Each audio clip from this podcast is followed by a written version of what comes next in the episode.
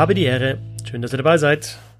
Ich bin Christoph Fetzer. Bissl Hockey geht immer. Das nächste NHL Playoffs almost daily. Vier Spiele in der vergangenen Nacht. Da schauen wir gleich drauf. Vorher der kurze Hinweis. Ihr könnt Bissl Hockey unterstützen über Steady, die Crowdfunding-Plattform www.steady.de slash Hockey oder direkt über die Bissl Hockey Seite.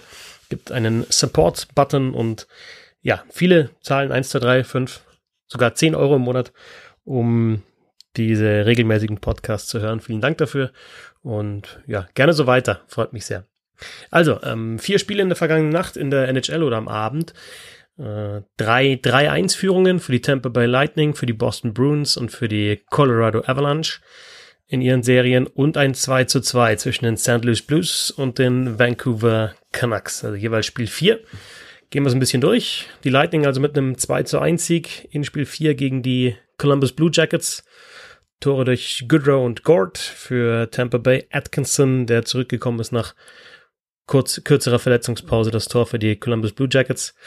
Und gerade diese Reihe, die eben beide Tore geschossen haben bei äh, Tampa Bay, Goodrow, Gord und Coleman, die gefällt mir irgendwie, weil die so einen speziellen Aspekt noch reinbringt ins Spiel von Tampa Bay. Technisch sind die auf jeden Fall gut, die Lightning, das wissen wir.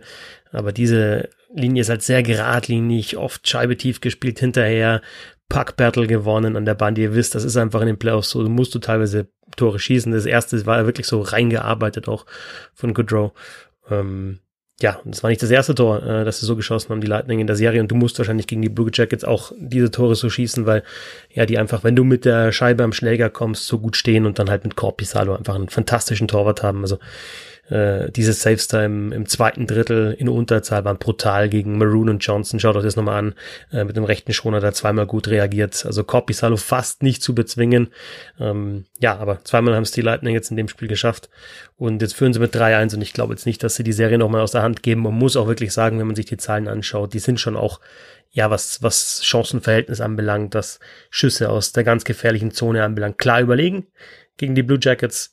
Und ja, das Defensiv-Eishockey und das Konter-Eishockey, was die Blue Jackets noch erfolgreich gespielt haben in der ersten Serie, in der Qualification Round gegen die Toronto Maple Leafs, kombiniert mit dem guten Torwartspiel, das funktioniert jetzt gegen die Lightning nicht ganz so gut, weil die einfach, ja, ein Tick zu stark sind.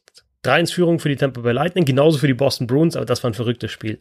2-0 Führung für die Carolina Hurricanes durch Tore von Williams und äh, Martinuk und dann machen die Boston Bruins im dritten Drittel vier Tore in 6 Minuten 51 Sekunden. Kommen Erinnerungen wach damals die Aufholjagd gegen die Toronto Maple Leafs in den Playoffs.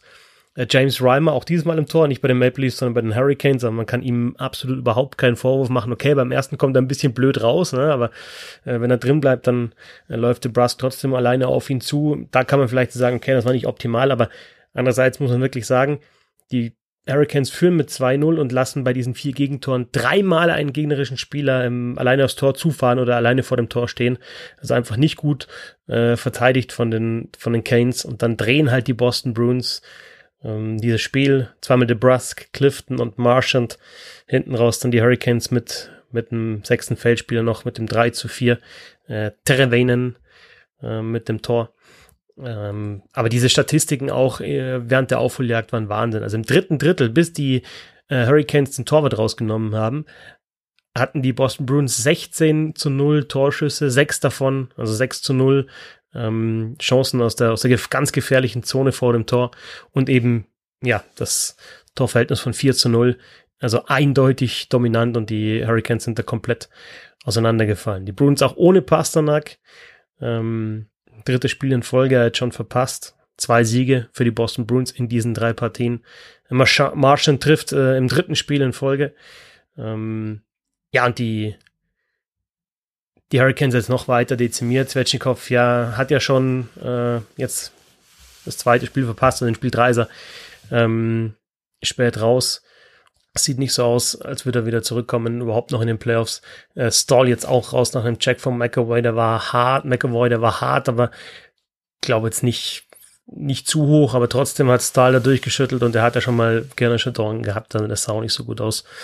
Ähm, die Reihe de Brusk, Krejci, Kaschis sehr, sehr stark, finde ich, bei den Boston Bruins. Also da haben sich drei gefunden.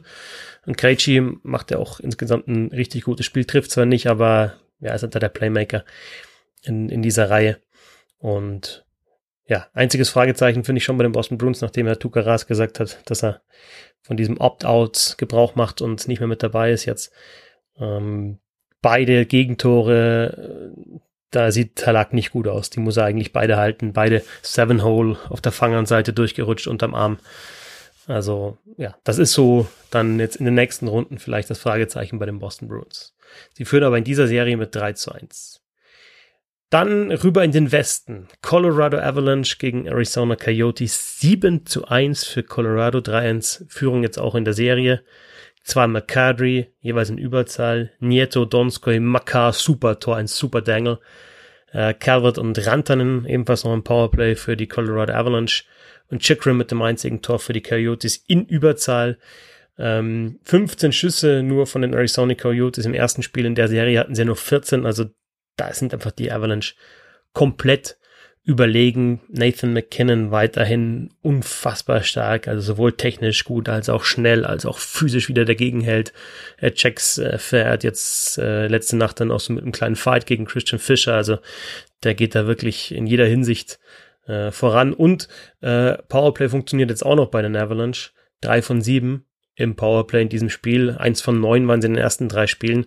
Aber das ist natürlich dann jetzt schon der Blick dann auf die nächsten Runden, dass da das Powerplay funktionieren muss, weil die, die Coyotes, die werden sie, die werden sie raushauen. Und, ähm, Nazem Kadri, letzte Saison ja noch Toronto Maple Leafs, zum ersten Mal mehr als ein Tor in den Playoffs in einem Spiel. Neun Punkte hat er jetzt in Round Robin und erster Playoff-Runde, vier Tore, fünf Assists, sieben Spiele, neun Punkte.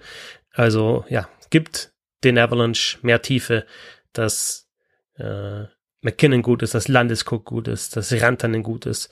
Musste man vorher, aber die sind mittlerweile ja auf zwei Reihen verteilt, diese beiden Spieler. Also hat man mindestens zwei Scoring-Reihen bei den Colorado Avalanche. Hinten mit Cal McCarr, einer der spektakulärsten Verteidiger der Liga, ähm, zu sehen bei diesem Treffer, den er gemacht hat. Also, die Avalanche schauen gut aus. Und zum Abschluss St. Louis Blues gegen Vancouver Canucks, ein 3-1-Sieg für die Blues. Heißt jetzt 2 zu 2 in der Serie. Zweimal Ryan O'Reilly erfolgreich, eins davon in Überzahl, auch Petrangelo in Überzahl getroffen, doppelte Überzahl. Miller der einzige Torschütze für die Vancouver Canucks, JT Miller. Man muss sagen, dass wahrscheinlich das Überzahlspiel hier den Unterschied ausgemacht hat. Also ein bisschen komischer Trend bei den Vancouver Canucks. Drei Powerplay-Tore im ersten Spiel, zwei im zweiten, eins im dritten und jetzt kein einziges im vierten Spiel.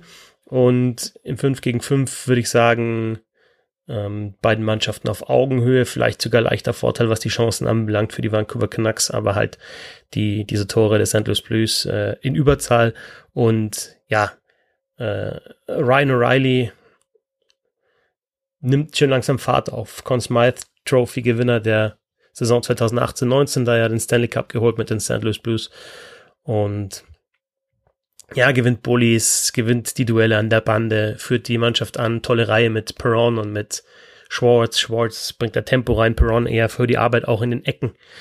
Und ja, bei beiden Toren im 5 gegen 5, also sowohl das von St. Louis Blues als auch das Tor der Vancouver Canucks bei beiden diesen Treffern äh, vorher halt gewonnenes Duell an der Bande, also da die, der Vorcheck ganz, ganz wichtig. Ähm, und ansonsten halt, ja, Überzahl drei, äh, 6 von 11, die Vancouver Canucks in den ersten drei Spielen, 0 von 7 jetzt in dieser Partie.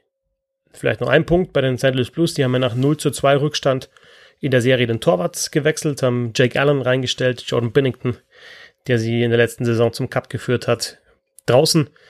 Ähm, Jake Allen jetzt in dem Spiel 22 Saves, einziges Gegentor durch eine Deflection, gute Deflection von JT Miller nach einem Schuss von Alex Edler. Ähm, ist ein bisschen her, dass er Back-to-Back-Starts hatte, der Jake Allen. März 2018 zum letzten Mal, aber ja, sieht bis jetzt die Partien, die er gemacht hat in der Round Robin und äh, jetzt auch diese beiden in der ersten Playoff-Runde. Sieht sehr, sehr gut aus. 95,6 Prozent, ich habe es nicht aufgeschrieben, aber ich glaube, ich habe noch im Kopf die Self-Percentage von äh, Jake Allen. Also, das die vier Partien aus der vergangenen Nacht. Und äh, vom vergangenen Abend schauen wir ganz kurz voraus, was dann heute Abend passieren wird. Auch da wieder, ja, volles Programm ist ja wirklich so. Jetzt aktuell finde ich es ganz angenehm mit diesem ersten Spiel um 21 Uhr, weil wenn es schon um 18 Uhr losgeht, dann machst du ja gar nichts anderes mehr als Eishockey schauen. Jetzt aktuell ist es so, dass eben die Partien, äh, die erste Partie um 21 Uhr anfängt Und äh, das sind jetzt in dem Fall heute die Flyers gegen die Canadiens. Sehr interessante Serie. Drei Shutouts. Zweimal für die Flyers 1-0, einmal 5-0 für die Canadiens bis jetzt. 2-1 Führung also für die Flyers. Äh, 23.30 geht's weiter mit Flames gegen Stars. Da steht's 2 zu 2 in der Serie. Mm, 2 Uhr versuchen die Islanders die Capitals zu sweepen. 3-0 Führung für die New York Islanders gegen die Washington Capitals. Und ja, dann können auch die Vegas Golden Knights auch eine Runde weiterkommen um 4.30 Uhr dann in der Nacht gegen die Blackhawks. Da steht's ja in der Serie ähm, 3 zu 1 für die Vegas Golden Knights. Soweit der Blick auf die NHL. Nochmal der Hinweis auf das Crowdfunding auf Steady und natürlich auch auf die Social Media Plattformen Twitter, Instagram und Facebook. Überall ist ein bisschen Hockey vertreten. Danke fürs Zuhören. Viel Spaß mit der NHL. Bis zum nächsten Mal.